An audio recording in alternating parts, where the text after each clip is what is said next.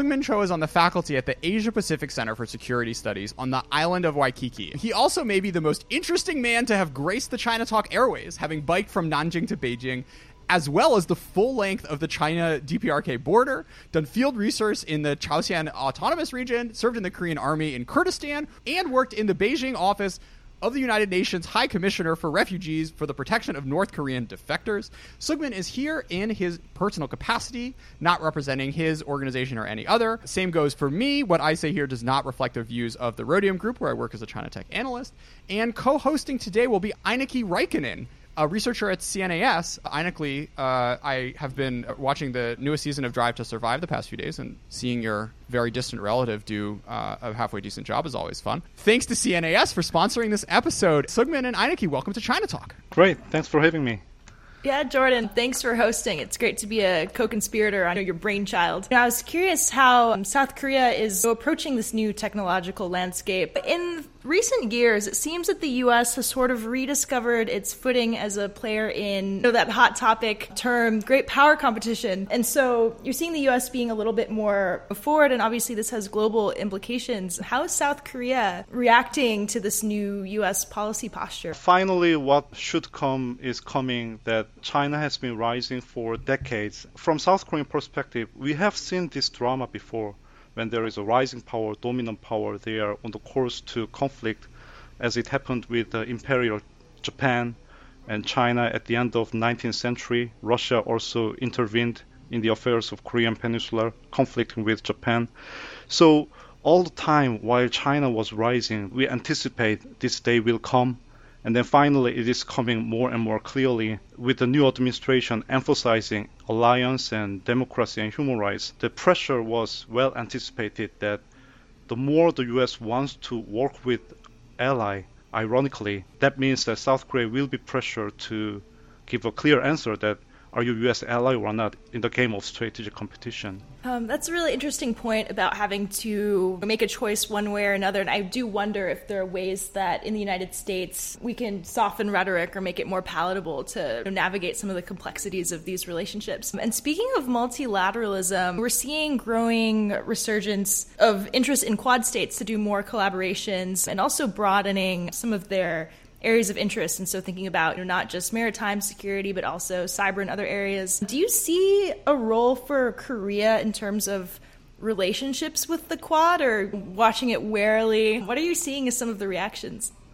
Yes, South Korea is uh, one of the most vibrant economy, given its economic size. I think 10 or 12th largest economy, and also 10th uh, largest military. So South Korea sh- should be regarded and should regard itself as one of global power, middle power, but global power. There are plenty of rooms how South Korea can contribute to promoting rule-based order and cybersecurity or vaccine rolling out. But South Korea is very careful about joining the Quad in the sense that it may be a coalition of willingness against China. So avoiding that perception, South Korea will be eager to contribute to cybersecurity or pandemic or vaccine efforts, uh, but still very careful about military aspect. Seungmin, let's take this back to whichever dynasty you feel fit. We're airing this episode one after talking to Odd Westad about his recent book where he boiled down 1,300 years of Korean Chinese history into 200 pages and the tension that Korea has of managing and balancing the their relationship with, with China and, and being able to figure out how to stay independent all these years, which is not per- perhaps what you would have bet on the most likely outcome if you were looking at the first few years of the Mongol Empire or what have you. This is not a new challenge for you know, various Korean empires and the modern Korean nations. What about that book do you think stuck out to you about lessons from history coming about how South Korea is thinking about this relationship? Yeah, no, it is fascinating how the Korean Peninsula got got out of that the story of the 600 years that South Korea was in the sphere of Chinese influence all time. But for the last hundred years, it was the first time that Korean Peninsula, especially South Korea, was out of that the, the Chinese sphere of influence in terms of that South Korea looks to the US to learn about the new way of life and the new model of governance and the new model of development and so on. Before that, it was always uh, uh, South Korean people look to China to follow the best model of development or governance. But, for the last hundred years, it is a historical breakaway actually. So that affects a lot Korean people's, especially South Korean people's mentality that we don't need to look to China anymore. We have to pave our own way and looking for the best way of development and governance, whether it's from the West or the US. So first time that we Korean people see beyond the China model and the Chinese culture that happened for the last 50 to 100 years. Yeah. And it's interesting thinking about that in the quad context. Like Japan stopped doing this a thousand years ago. Australia's never done it. India's never done it. I don't, and, and the U.S. as well. The sort of like level of cultural and economic influence that various Chinese empires have had on these countries is just completely not comparable to the level of uh, influence that Korea has received over the preceding centuries. Yeah, uh, but speaking of Japan uh, China relationship, although, like I said, Korean people totally break away from that old thinking that uh, we should learn from China everything. That kind of uh, old mentality we have we broke away a long time ago. Still, we are very realistic that China is the neighbor that is connected on the land. Japan has a luxury called the stopping power of ocean, the stopping power of water.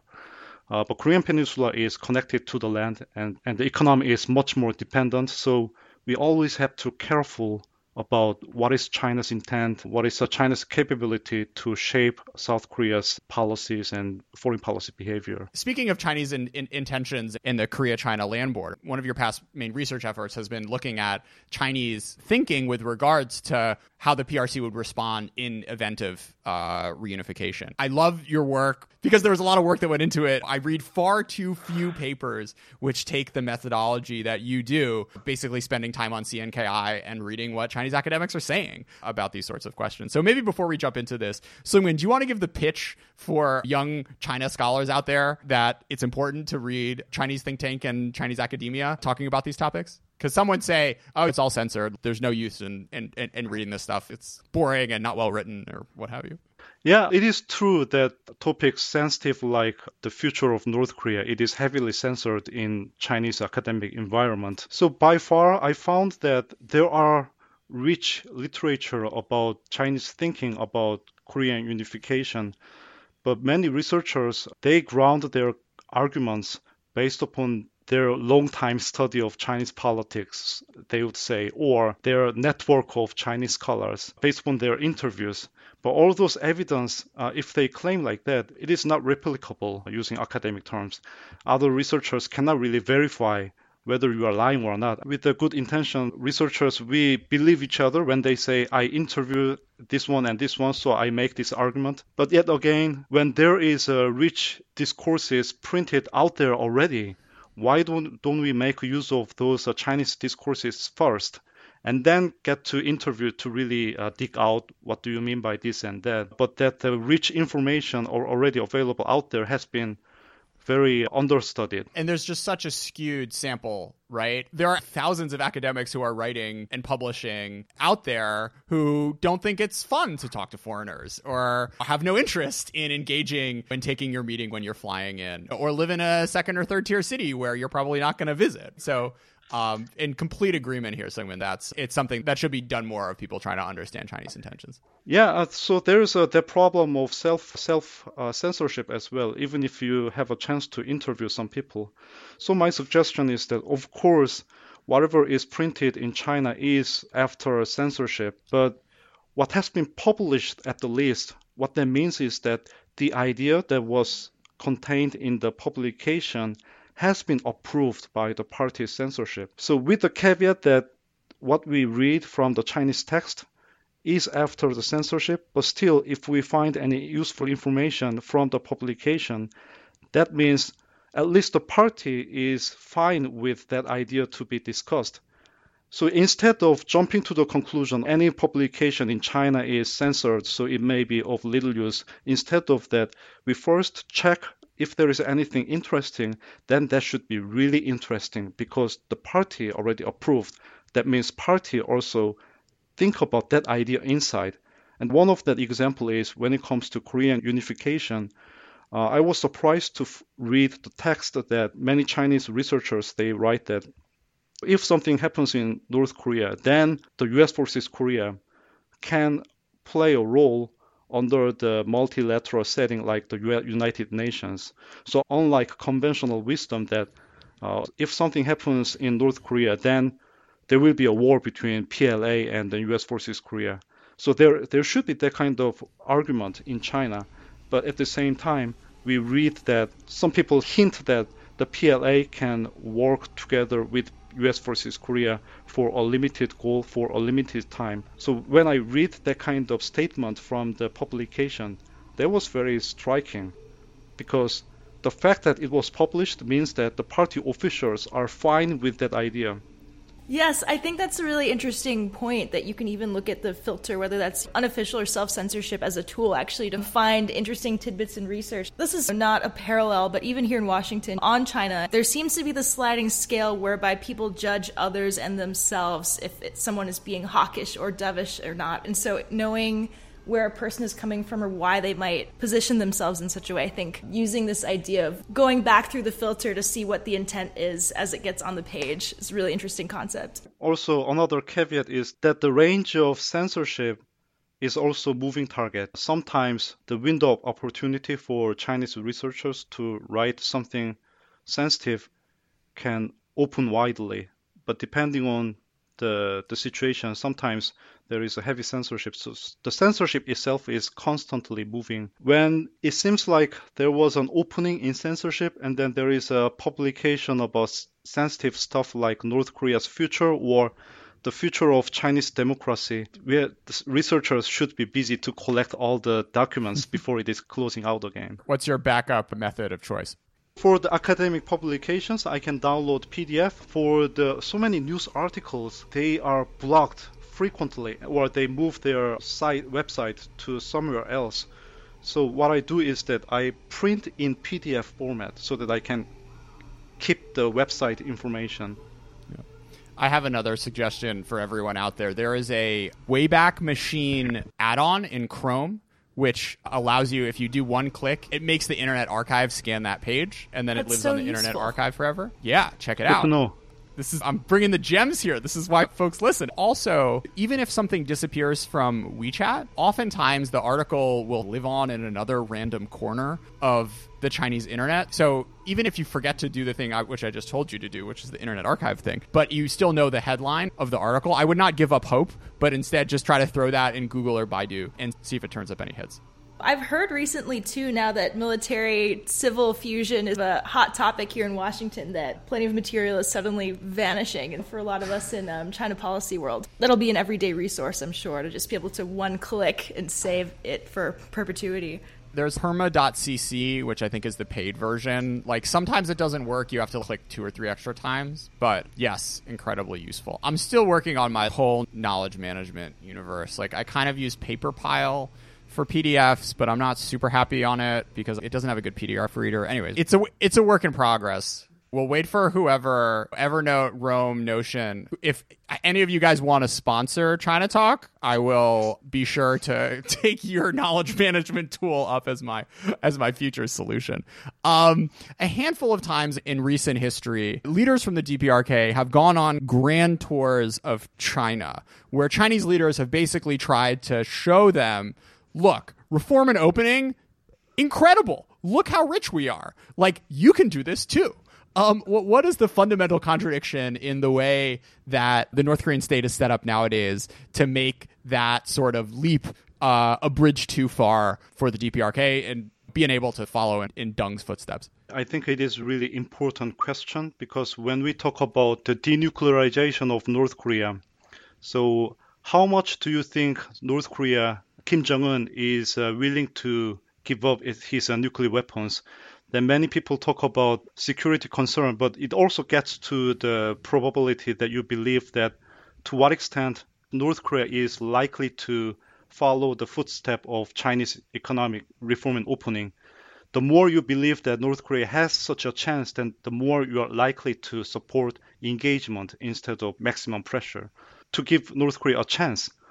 So the argument from that camp in South Korea, those who support the sunshine policy, their assumption is that North Korea wants to follow the footstep of Chinese economic reform and opening, but because of their security concern from the US forces Korea, they have to develop nuclear weapon for their self-defense and also they are isolated so the argument is that we have to give some security assurance to pyongyang and then support their economic development so that they can start their own uh, economic reform and opening like China and Vietnam did. That logic looks possible. China could do that, Vietnam could do that, but the difference is that China did not have South China or Vietnam unified already. They didn't have a South Vietnam, but for North Korea, they have South Korea. So if we look back the experience of Chinese economic reform and opening, so for economic reform, it is inevitable that you have to do political reform as well. So that's what exactly Deng Xiaoping did. In order to revitalize the economic players and incentivize their entrepreneurship, the government under Deng Xiaoping, they had to re-centralize power from center to province, giving decision making power from communes to individuals so that individuals they feel more motivated to increase their production and also ideological relaxation as well so that instead of spending so much time on studying communism people actually go outside and work and make money. North korea could not really relax political control which is really a requirement for the economic development. And also if we talk about economic opening which is inviting foreign investment and then supporting joint venture between local companies and then Western companies, the regime has to allow its people to interact with foreigners so that the people can learn from foreigners the, the advanced technology. So North Korea needs to open up, but by doing so, it is inevitable that the information from outside will be flown in systematically with economic reform and open. And then they will be really threatening for Kim family regime because the Kim family regime just told so much lie lie a lot. The the state narrative that South Korea is just a puppet of the American imperialism and then South Korean people do not live independent life and that kind of narrative will be broken. North Korean people will learn that their brothers and sisters in South they succeed in industrialization and more importantly democratization. So the Kim family regime cannot afford to allow that penetration of that external information, which will surely happen if North Korea follows the experience of Chinese reform and opening two two points on that. First, there's 1976, but there's also 1989, and you know it was a it was a close run. The Chinese Communist Party almost didn't pull it off of being able to do both glasnost and perestroika at the same time. When that happened in 1989, Taiwan was still also under the uh, military dictatorship yet. It was before Taiwan's uh, democratization. So Taiwan could not really challenge in terms of ideology yet. And also, Taiwan is a small country to influence what is happening in Beijing at the time. But think about South Korea, the size of North Korea and South Korea. If something similar 1989 happened in Pyongyang, then it's a totally different story. South Korea, US, and the whole international community can easily influence and will influence. So really, Kim family regime cannot really take that risk. Sure. My, my other point coming about of that conversation is speaking of North Koreans who are able to see the outside world, both you and I, Seungmin, spent time on uh, Peking University campus where there were a few dozen North Koreans who I guess had parents who are doing pretty well for themselves and they're getting some of the best educations in the world. I'm curious if you had any interaction with those folks in your time in China or, or in Chaoxian, what any reflections you had about the experience of elite North Koreans studying abroad. Yeah, I lived in an old dormitory called Shaoyuan. Now the Peking University has a new dormitory for foreign students, but I lived in an old dormitory. I lived in third floor and the second floor there were a bunch of North Korean students. So it was just literally I stepped down one stair below, then I could talk with them. But I refrained from doing that because I have many good friends who defected from North Korea and now live in South Korea in South Korea, I can have an honest conversation with North Korean defectors, how they feel about how they felt when they lived in North Korea, how they feel now when they live in South Korea, and so on. So learning and hearing from them, I know that North Korean people in Beijing, it is a pressure for them if I speak to them and if I try to open up them. I could try. I can try to invite them for beer and then try to have some conversation and then I anticipate if we develop some kind of human relationship, I can start at, ask questions that I can seek his or her honest opinion.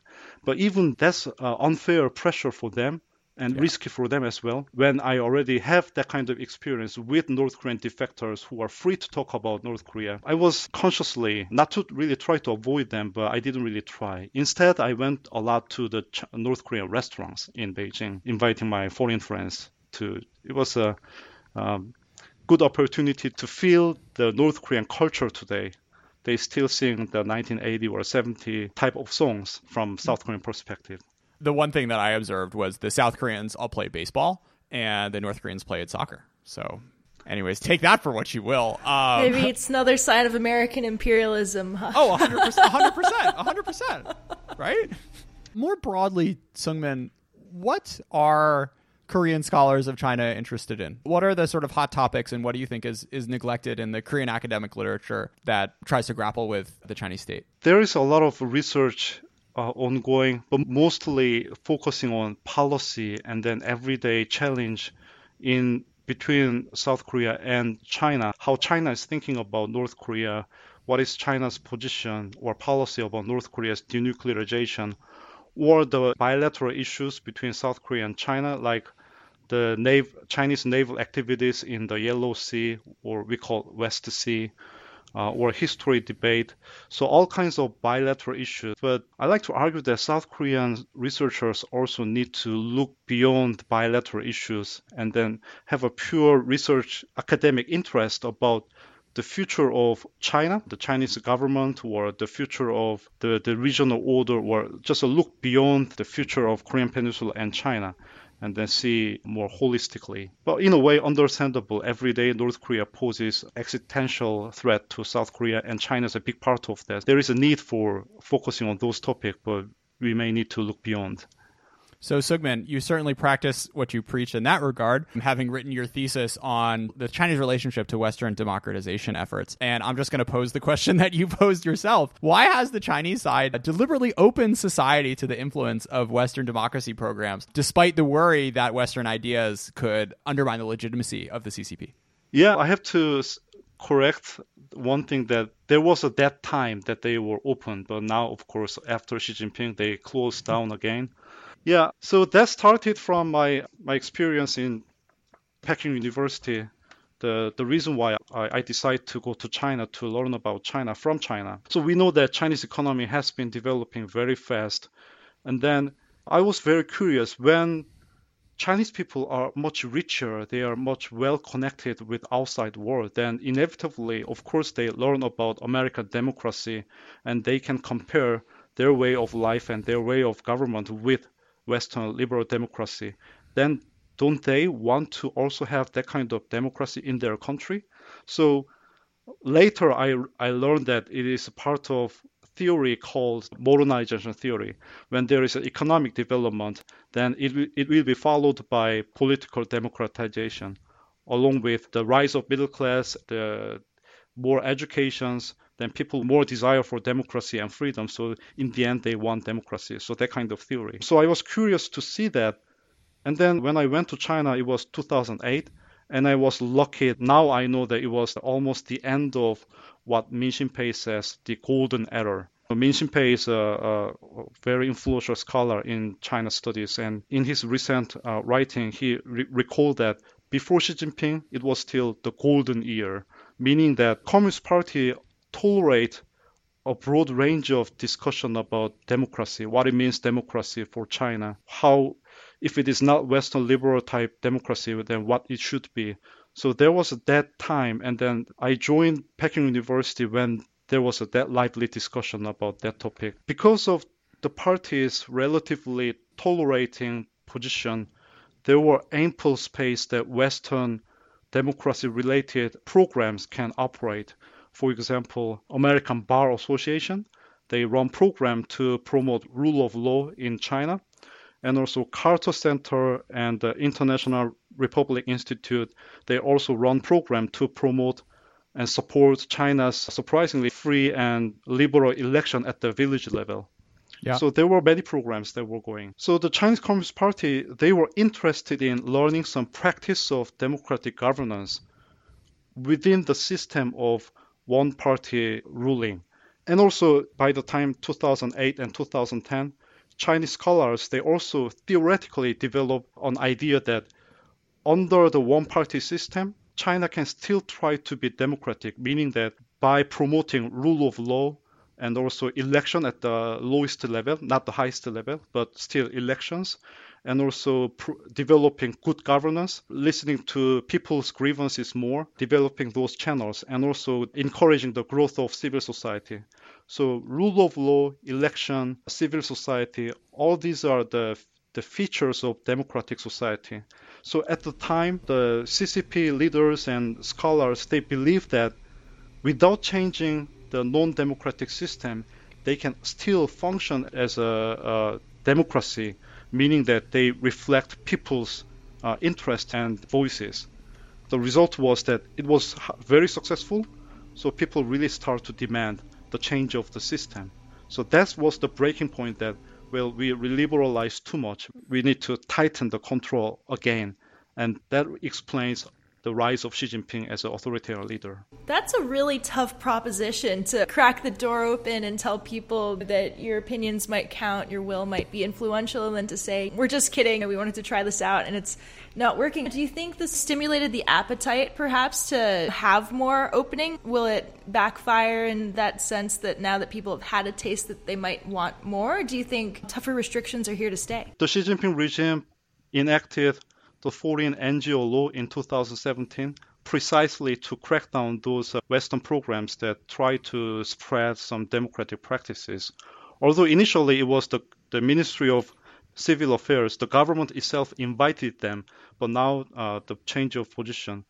I believe many Chinese officials who used to work with them or scholars, they still want to continue collaboration with Western organizations, but uh, it is the law from the top. And then back to my experience at Peking University. So I just told you that I arrived in China almost at the end of the liberalization period. So it, in 2009, one year later, I arrived in Beijing.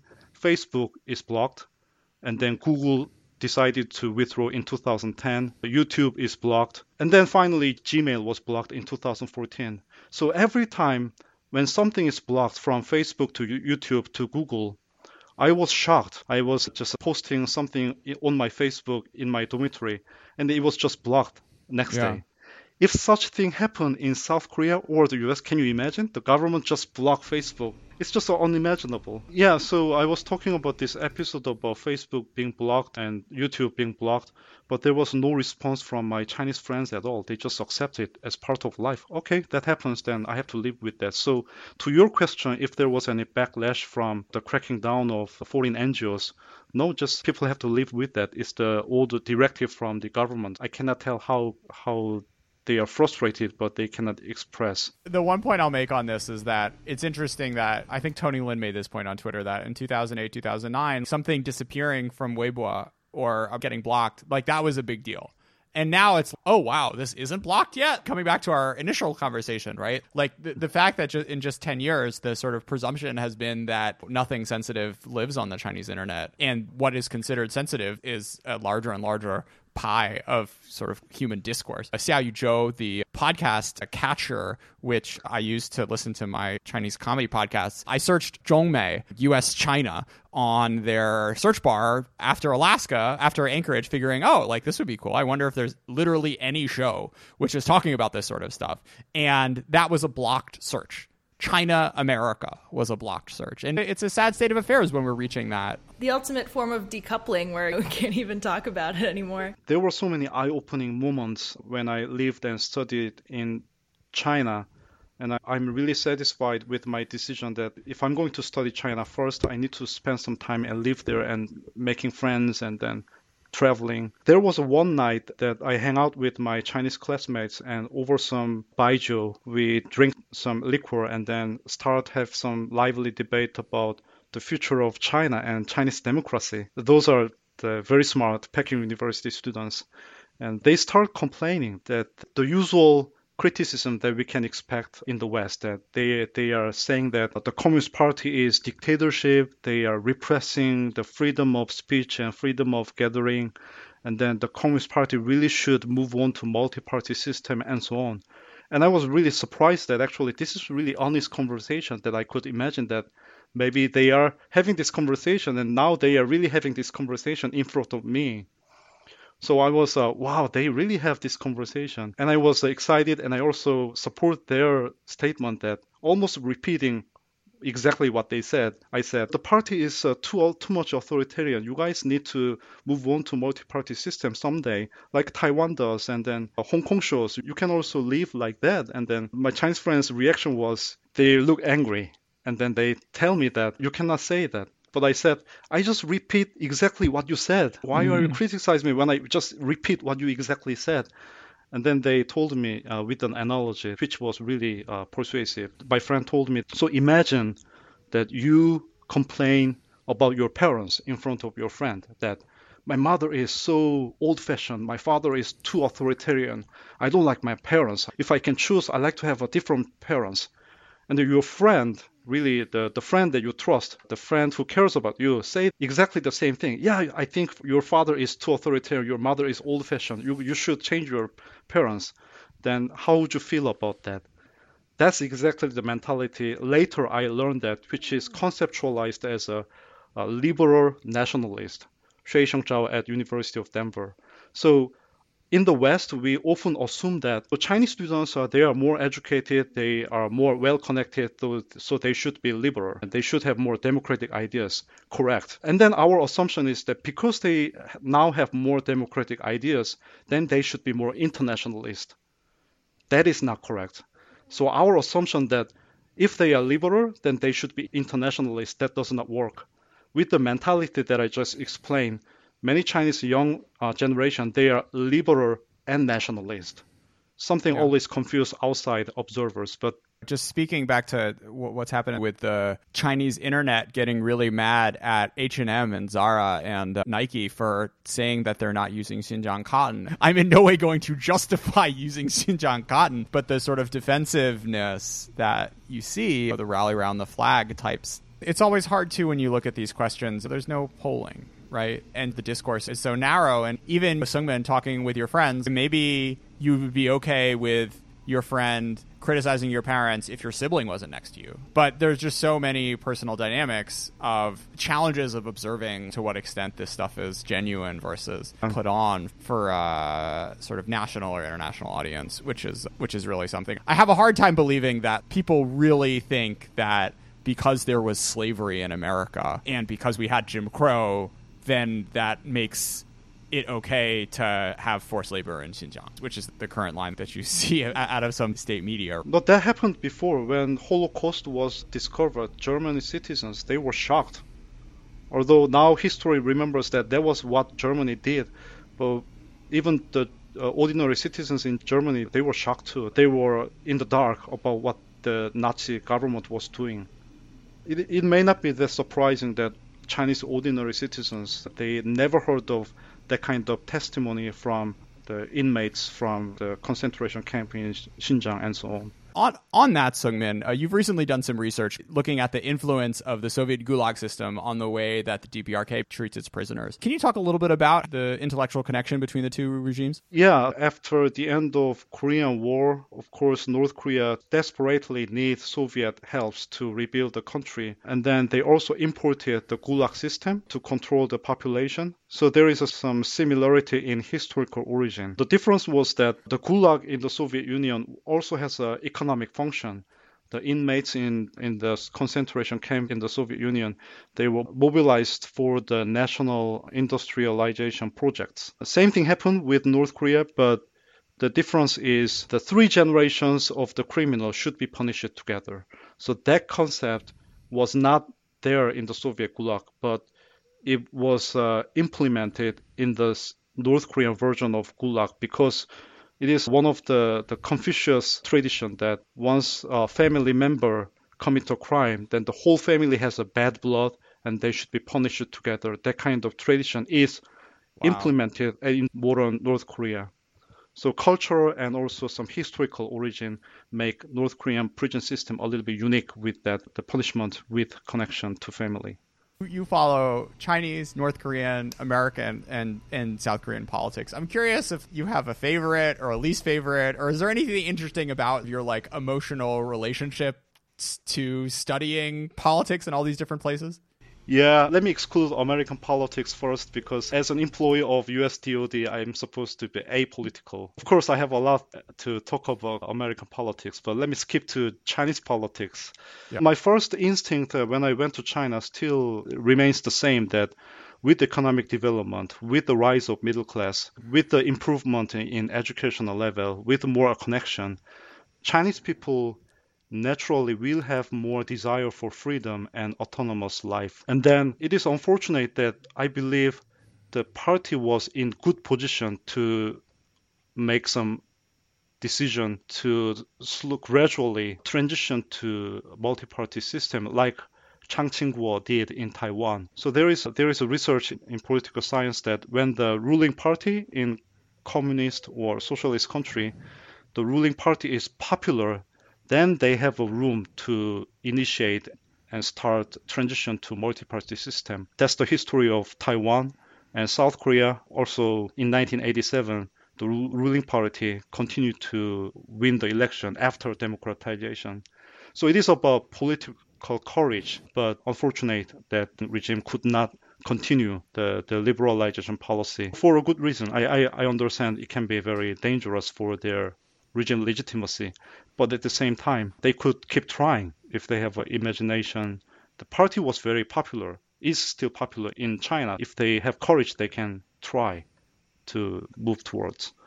So I feel a little bit of uh, uh, disappointment and also still have a hope that the force the, from the bottom, civil society, yearning for more open and democratic society in China, will only be strengthened. So I'm looking forward to see how the Chinese politics will play out. North Korean politics is always fun, it's dramatic, but it is a serious security threat threatening the lives of my friends and my parents in Seoul. So it is not fun. So if I were not from South Korea, it would be really intellectually enjoyable to think about what would be the best strategy to persuade or pressure Kim Jong Un.